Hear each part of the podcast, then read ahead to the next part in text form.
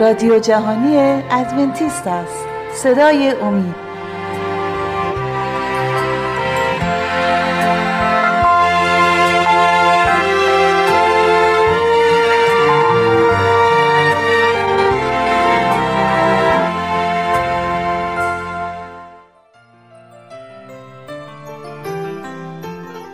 با درود به شما عزیزان شنونده با یکی دیگه از برنامه های مکاشفه امید در خدمتتون هستیم.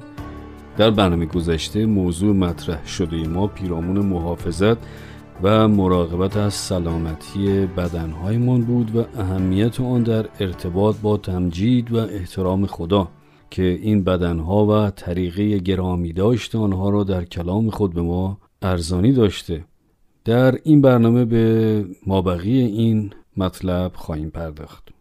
اما مثل همیشه قبل از اینکه به صحبت همون ادامه بدیم عزیزان می‌خواستم از شما دعوت کنم که اگر سوالی در مورد مطالب ارائه شده دارید می‌تونید با شماره دو صفر 357 99 786 707 از طریق تلگرام با ما تماس حاصل فرمایید. بر طبق کتاب مقدس مشاهده کردیم که شرابی که عیسی در آن عروسی فراهم کرد آب انگور خالص بود. صاحب مهمانی از این معجزه عیسی بی اطلاع بود. با چشیدن این آب انگور فورا داماد را خبر کرد. توجه کنید که او در یوحنا دو آیه ده چه گفت؟ هر کسی شراب خوب را اول می آورد و چون مست شدن بدتر از آن را. لیکن تو شراب خوب را تا حال نگاه داشتی؟ بیشک عیسی آب انگور تخمیر شده و یا شراب پر از الکل رو نساخت. کلام خدا می‌گوید که او شراب خوب را درست کرده بود. ولی شراب نیک یا خوب چه است؟ همانطور که در اشعیا خواندیم شراب یا آب انگور تخمیر نشده شراب خوبیه. خداوند عیسی شرابی را آفریده بود که بی حد خوشتم و فرح بخش بود و برخلاف شراب الکلی مغز آنها را دستخوش صدمه نمی کرد. این رو یقین بدونید که عیسی هرگز چیزی را که کنترل افکار مردم رو از دستشون بگیره ارائه نمیده. هرگز. خراب کردن و نابود کردن قوه فکری و روحانی انسان کار شیطانه نه عیسی. خداوند از ما انتظار داره که در زمانهای بازگشت عیسی افکار بیدار و بینا از هان ما رو احاطه کنند و نه بیهوشی و مستی. یکی از دلایل بسیار رایج سوانه رانندگی استعمال الکل هست. اشخاصی که پس از آشامیدن مشروبات الکلی پشت فرمان می نشینند خود رو راضی می کنند که هیچ خطری آنها و دیگران رو تهدید نمی‌کنه. این اشخاص به وضوع فریب شیطان رو به جون خریدن. تنها راه رهایی تسلیم بدنهای ما به خالق اون هست. عیسی مسیح که قدرت غلبه بر این اعتیادها رو به ما میده. خداوند به ما وعده سلامتی بسیاری رو داده. در عهد عتیق خداوند وعده بسیار زیبایی رو به قوم اسرائیل داد. در کتاب خروج 15 آیه 26 موسی گفت هر آینه اگر قول یهوه خدای خود را بشنوی و آنچه را در نظر او راست است به جا آوری و احکام او را بشنوی و تمام فرایز او را نگاه داری همانا هیچ یک از مرزهایی را که بر مصریان آوردم بر تو نیاورم زیرا که من یهوه شفا دهنده تو هستم خداوند خواهان این نیست که ما دستخوش مصیبت های ناشی از الکل، تنباکو، مواد مخدر، هرزگی و رژیم غذایی ناسالم شویم. خداوند میفرماید که من خدای تو هستم که تو را شفا میبخشم. خواست خدا اینه که ما در سلامتی کامل باشیم. در مزمور 105 آیه 37 می‌خوانیم در اسبات ایشان یکی ضعیف نبود تا زمانی که اسرائیلیان از دستورات خدا پیرامون سلامتی اطاعت می‌کردند اونها به هیچ کدام از امراض مصریان مبتلا نشدند تحقیقات و پژوهش ها به روی مصریان مومیایی شده مهر صحت به کلام خدا می‌زنه. وقتی پژوهشگران پزشکی به عادات بهداشتی مصریان پی بردن در مورد دیدگاه بهداشتی و منشأ امراض بیشمار در دنیای کهن به نتیجه حیرت انگیزی رسیدند. یکی از کالبوت شکافی ها بر روی مومیایی رامسس دوم به عمل اومد. گزارشات این کالبوت شکافی آشکار کرد که شریان و رگهای قلبی او تماما مسدود شده بود. به احتمال زیاد این فرعون بر اثر حمله بسیار شدید قلبی درگذشته بود. پژوهشگر انگلیسی به نام دکتر روزالی دیوید از دانشگاه منچستر کالبد شکافی های متعددی بر روی مومیایی های مصری به عمل آورد. او روشن کرد که مصریان باستان با همان بیماری هایی که جامعه امروز غرب از آن رنج می‌بره دست به گریبان بودند. دکتر کلاود روفیس بر روی چهارده هزار مومیایی مصری عکس برداری های X-ray به انجام رسوند دلایل مرگ و میر مصریان باستان ناشی بوده از حملات قلبی، سرطان، آرتروز، فشار خون، روماتیسم و بیماری های انتقالی جنسی زیرا اونها دستورات بهداشتی و بهزیستی کتاب مقدس رو رعایت نمی کردن. آیا کتاب مقدس دستوراتی برای رژیم غذایی داره؟ البته که داره. این دستورات کدامند؟ در پیدایش یک آیه 29 می‌خوانیم و خدا گفت همانا همه علفهای تخمداری که بر روی تمام زمین است و همه درختهایی که در آنها میوه درخت تخمدار است به شما دادم تا برای شما خوراک باشد هنگامی که خداوند نسل بشر را آفرید به اونها رژیم غذایی بسیار عالی میوه‌جات، حبوبات، غلات و سبزیجات رو داد. رژیم غذایی در باغ عدن رژیم گیاهخواری بود. رژیم غذایی که خداوند به آدم و حوا در باغ عدن تجویز کرد شامل گوشت حیوانات نبود. آدم در باغ عدن قصابی نمی کرد. نیت خدا این بود که آدم و حوا طول عمر بسیار طولانی و سالمی رو با رعایت رژیم غذایی او داشته باشند. خیلی ها می‌پرسند که آیا بهترین رژیم غذایی چیست؟ علم به سراحت شهادت میده که گیاهخواری بهترین راه تغذیه برای انسان هاست.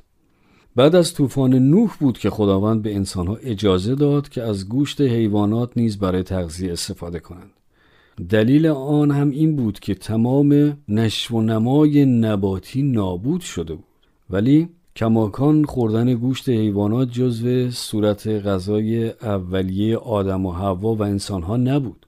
در کتاب مقدس مشاهده می‌کنیم که طول عمر انسان که در بعضی موارد بیش از 900 سال بود پس از طوفان نوح در طول فقط چند نسل به 140 سال نزول کرد. خداوند به نوح دستور داد که از حیوانات چه حلال و چه حرام از هر دو وارد کشتی کند. در پیدایش فصل هفت آیات یک و دو می‌خوانیم که خداوند به نوح گفت تو و تمامی اهل خانت به کشتی درآیید زیرا تو را در این عصر به حضور خود عادل دیدم. و از همه بهایم پاک هفت هفت نر و ماده با خود بگیر و از بهایم ناپاک دو دو نر و ماده. پس خدا گفت دو نوع حیوانات هستند پاک و ناپاک حلال و حرام. قبل از تمرد و گناه صورت غذای آدم و حوا فقط گیاهخواری بود. پس از طوفان نو خداوند به انسانها اجازه داد که گوشت حیوانات را نیز استفاده کنند. ولی او به سراحت پاک و ناپاک را از هم جدا کرد.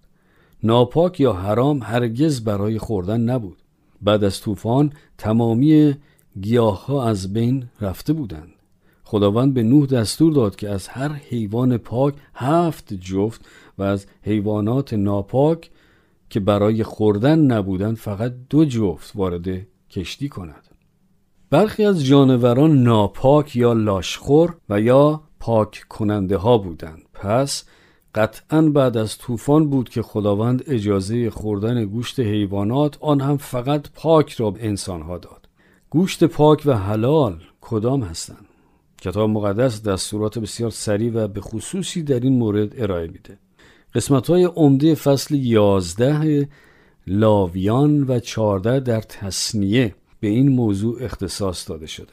و حال حیوانات حلال گوشت و پاک کدام هستند؟ در فصل 14 تصنیه در آیات 6 تا 8 موسی این چنین می نویسد و هر حیوان شکافته سم و نشخار کند آن را از بهایم بخورید پس می‌بینیم دو مشخصه بسیار مهم داشتن سم شکافته شده مثل گاو و گوسفند و نیز نشخار کننده نشخار به چه معناست؟ به این معنا که حیوان غذا را می جود می بلعد و سپس به دهان باز می گرداند. دوباره آن را می جود و می بلد. این پروسه امکان نفوذ کردن مواد سمی غذا را به بدن حیوانات بسیار کاهش میده. نمونه از حیوانات پاک و حلال شامل گاو، گوسفند، بز و آهو و غیره هستند. این حیوانات از دیدگاه کلام خدا پاک و حلال محسوب می شوند. و اما حیوانات ناپاک یا حرام کدام هستند از خوردن کدام حیوانات باید خودداری کرد موسی گفت از خوردن حیوانات شکافت سم و یا نشخارگر به عنوان مثال شطور و خرگوش از هر نوع آن باید امتناع ورزید. کلام خدا از خوردن شطور ما رو من می‌کنه. چرا؟ چون آنها نشخار می‌کنند. بله ولی سم شکافته ندارند. حیوان پاک و حلال باید هر دوی این شرایط یعنی سم شکافته و نشخار کنندگی رو داشته باشه. موسی در آیه 8 میگه از گوشت آنها مخورید و لاشه آنها را لمس مکنید. خب آیا بر طبق کلام خدا خوک پاکه؟ خیر به هیچ وجه. چون خوک یک حیوان پاک کننده هست یعنی زبال خار هست کما اینکه سم شکافته داره ولی نشخار نمی‌کنه. گوشت خوک برای خوردن حرام است. ولی برخی می‌گویند عیسی به روی صلیب مرد و حال دیگر ما نگران این موضوع نیستیم. آیا مرگ عیسی خوک رو حلال کرد؟ عیسی آمد که گناهکاران را حلال و پاک سازد نه گوشت حیوانات را. ناپاک و حرام بودن خوک چه قبل از صلیب چه بعد از آن هیچ تغییری نکرده.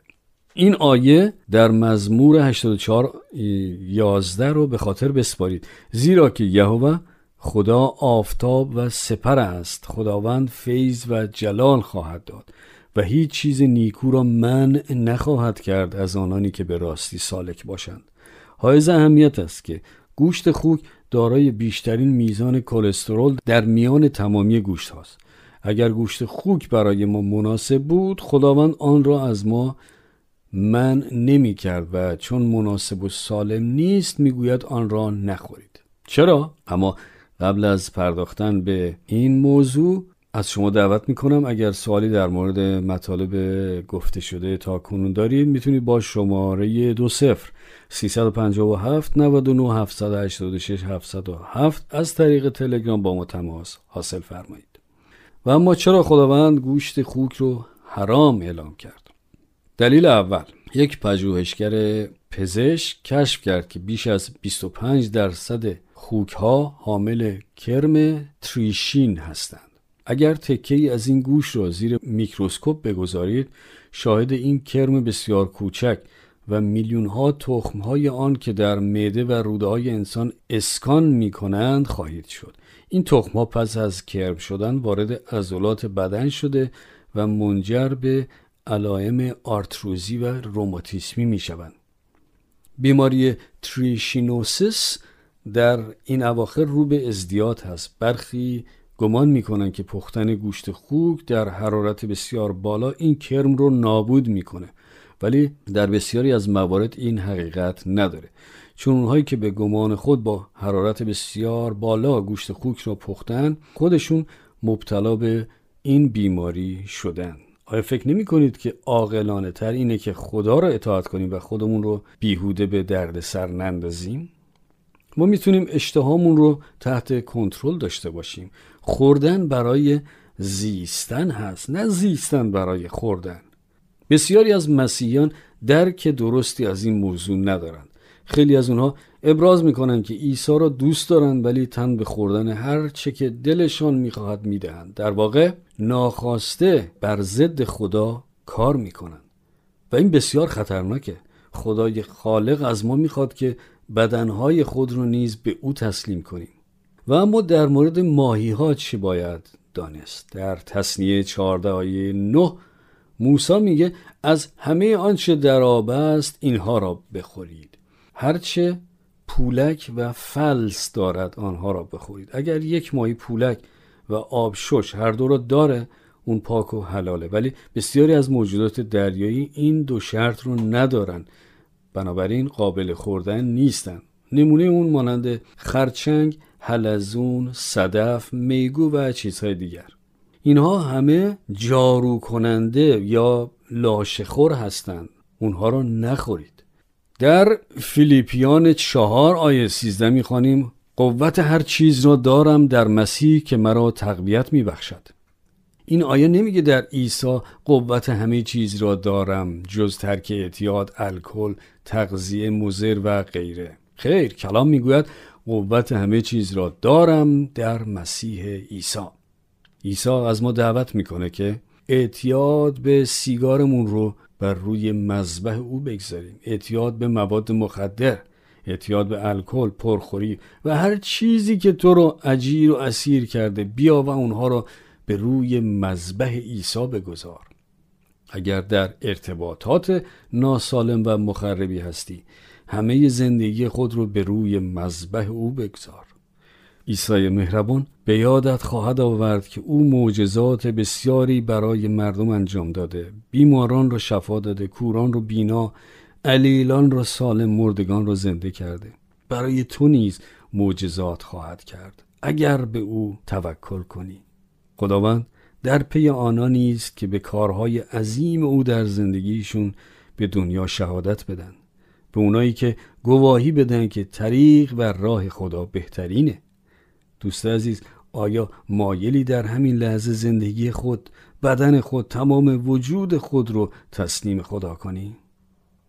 از شما دعوت می‌کنم اگر پرسش های پیرامون موضوع ارائه شده امروز و دیگر مطالب ارائه شده برنامه های دیگر داشتید در این لحظه می‌تونید با شماره 20357 99 786 707 از طریق تلگرام با ما تماس حاصل فرمایید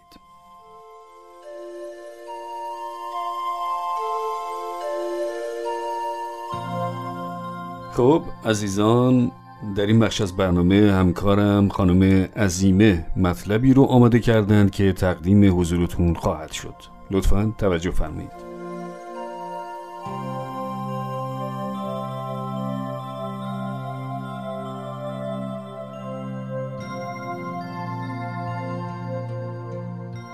سکته های کوچک و خفیف مغزی. در یک نگاه. جدی بودن سکته های مغزی.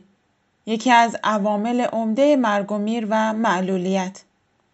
شرح روند سکته ها عوامل علایم مداوای پزشکی تغییر شیوه زندگی. قبل از اینکه به های امروز بپردازیم از شما دعوت می کنم که اگر سوالاتی و یا نظراتی در مورد گفتگوهای ما دارید می توانید با شماره تماس 20357 99 786 707 از طریق تلگرام آنها را با ما به اشتراک بگذارید. سکته های مغزی یکی از عوامل عمده مرگ و میر و نیز معلولیت و ناتوانی قربانیان آن است در سراسر دنیا. هرگاه موارد سکته ها و نیز سکته های مغزی زودگذر خفیف یا TIAs ارزیابی می شود آمار آن از شمار حملات قلبی فراتر می رود. سکته های انصدادی سکته هایی هستند که به دلیل وقفه یا کمبود در جریان خون و مواد مغذی بخشی از مغز مصدوم و نهایتا در طی چند دقیقه سلول های آن از بین می روند. امکان تکرار سکته ها و نیز سکته های زودگذر TIAs سکته های مغزی که به دلیل انصداد موقتی است یا به عبارتی سکته های کوچک در هفته اول دوازده ممیز هشت صدم درصد می باشد. به نظر بعضی از متخصصین با مراقبت مساعد بیماران 80 درصد از موارد تکرار سکته ها قابل پیشگیری است. دلایل سکته ها متفاوتند. لخته های خون یا انصداد پلاکی در رگها رایجترین علل ایجاد وقفه در جریان خون می باشند. به هر حال حدود 15 درصد از سکته های انصدادی به دلیل پارگی رگهای مغزی است و حدود 5 درصد به دلیل خونریزی در اطراف مغز می باشد. به منظور تشخیص علل سکته های زودگذر یا همان TIAs پزشکان عوامل زیر را مورد بررسی قرار می دهند. یک رابطه سکته با نابسامانی در ضربان و تپش قلب رابطه سکته با امراض عروق مانند رگهای طرفین گردن کاروتید رابطه مشکلات در رگهای کوچک در شرایط دیابت رابطه با مشکلات لختگی خون داروها یا مشکلات در ساختار فیزیکی. به منظور به دست آوردن این اطلاعات اغلب بیماران تحت عکس برداری های MRI که در موارد سکته های مغزی دقیق تر از اسکن CT می باشد قرار می گیرند. عکس برداری های دیگری نیز به منظور ارزیابی صدمات رگ ها صورت می گیرند. با وجود تمامی این امکانات در برخی موارد پزشکان قادر به تشخیص قاطع علل سکته های مغزی نمی باشند. برای تمامی این نوع بیماران مراقبت جدی و ایجاد تحولات در شیوه زندگی بسیار ضروری است. ورزش مرتب، پرهیز از دخانیات و تنظیم وزن بسیار حیاتی است. ده عامل زیل در رأس علل بروز سکته های مغزی قرار دارند. فشار بالای خون، سیگار، چاقی، تغذیه نامساعد، فقدان ورزش، دیابت یا مرض قند، مشروبات الکلی، استرس و افسردگی، نابسامانی ها در فعل و انفعالات قلبی، مستعد بودن به میزان بالای کلسترول.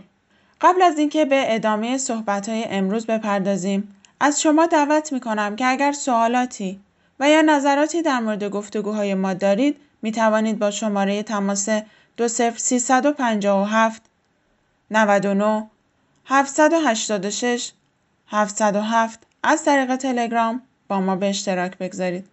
شواهد بسیار قوی توصیه به کاهش فشار خون، کلسترول و نیز مصرف داروها برای کاهش چسبندگی پلاکت ها یا همان غلظت خون می کنند. اطلاعات پیرامون فشار خون مساعد در دست نیست ولی کاهش میزان فشار سیستولیک، شماره بالای فشار خون نتایج بسیار بخشی داشته. به موجب مصرف داروهای آنجیوتانسین کانورتین انزایم یا ACE برای کاهش فشار خون به مدت چهار سال میزان سکته های مغزی 28 درصد کاهش یافته. آیا این پیامدها به دلیل خواص این داروهاست یا در کل تنزل فشار خون کماکان مورد بحث و گفتگوست ولی بیشتر شواهد کاهش فشار خون را موثق ترین دلایل می بینند. کاهش میزان کلسترول توسط داروهای حاوی استاتین موارد سکته های مغزی را 25 درصد کاهش داده. این بیشتر به دلیل تنزل میزان کلسترول در خون بوده. مصرف آسپرین به میزان کم 80 میلی گرم در روز مانند مقادیر بالای آن بسیار مفید می باشد. گرچه داروهای رقیق کننده برتری در بازار موجود است ولی اثرات جانبی بعضی از آنها فواید آنها را نفی می کنند. آزمایش دقیق بیماران در این مورد بسیار ضروری است به همراه ایجاد تغییرات اساسی در شیوه زندگی. اگر گرایش به افزایش فشار خون مشاهده می شود باید آن را اداره کرد. همچنین میزان کلسترول. مداوا برای چسبندگی خون فواید کمتری به همراه دارد ولی در مواردی تجویز می شود. مهمتر از همه اینها اقدامات به پیشگیری است. از طریق دنبال کردن شیوه زندگی سالم. عادات خود را ارزیابی کنید و تصمیمات صحیح را اتخاذ کنید. اگر سیگار می‌کشید با جان خود بازی نکنید. آن را فورا ترک کنید. دل خود را با کم کردن یکی یکی آن خوش نکنید. نشان داده شده که حتی یک سیگار در روز عوارض بسیار بدی در گردش خون و های قلبی به جا می‌گذارد. هر چند وقت یک بار پیرامون این موضوع برنامه های مخصوصی ارائه خواهیم داد. بسیاری از مردم عادت به مصرف مضاعف نمک دارند. نمک را کم کنید. از خوردن غذاها و خوردنی های شور احتزاز کنید. نمکدان را از روی میز بردارید و به نمکی که در غذای پخته شده موجود است اکتفا کنید. نمک موجب افزایش فشار خون و نیز صدمه به دیواره های رگ های خون می شود. ورزش مرتب را پیشه کنید. هر نوع فعالیتی که تکاپو و تحرک داشته باشد و آن را حداقل پنج روز در هفته انجام دهید. حتی اگر میزان کم کماکان ورزش کنید. با آنچه که در توان دارید شروع کنید. کم کم علاقمند می شوید و به آن عادت می کنید. از ورزش اجتناب نورزید حتی اگر کمی درد آور باشد. در مورد انتخاب ورزش مناسب و نیز مسکنهای درد با پزشک خود مشورت کنید. در بعضی شرایط با دوستان ورزش کردن روند آن را سهل تر می کند. این برای آنانی که بهانه تراش و پشت گوش اندازند بسیار موثر است. این به خودی خود حس تعلق و تیمی ایجاد می کند که ما نه فقط به خود بیندیشیم بلکه به فکر دیگران نیز باشیم. تغذیه گیاهی را دنبال کنید. حاوی میوه های وافر، سبزیجات، غلات خالص، بادام و فندق و کمی لبنیات کمچربی. در مورد این موضوع در آینده بیشتر صحبت خواهیم کرد و خواهید دید که چقدر آسان و بسنده است دنبال کردن تغذیه سالم. لزومی نیست که خود را به دلیل سلامتی آزار و اذیت کنیم. این نوع تصمیمات را باید با علاقه و با نیت درست اتخاذ کرد. دنبال کردن شیوه زندگی سالم طریق سپاسگزاری است از خالق ما که سلامتی و نشاط را به ما ارزانی داشته. زین رو با داوود نبی هم صدا خواهیم شد که گفت انتظار بسیار برای خداوند کشیدم و به من مایل شده فریاد مرا شنید و مرا از چاه هلاکت برآورد و از گل لجن و پایهایم را بر صخره گذاشت قدمهایم را مستحکم گردانید و سرودی تازه در دهانم گذارد یعنی حمد خدای ما را بسیاری چون این را ببینند ترسان شده بر خداوند توکل خواهند کرد. مزامیر فصل چهل آیات یک تا سه. از شما عزیزان دعوت می کنم که اگر سوال های پیرامون موضوع های ارائه شده در امور سلامتی و در کل مطالب مطرح شده در این برنامه ها دارید می توانید با شماره تماس دو صفر 357 99 786 707 از طریق تلگرام و یا از طریق رادیو ادساین امید تیوی دات با ما تماس حاصل فرمایید.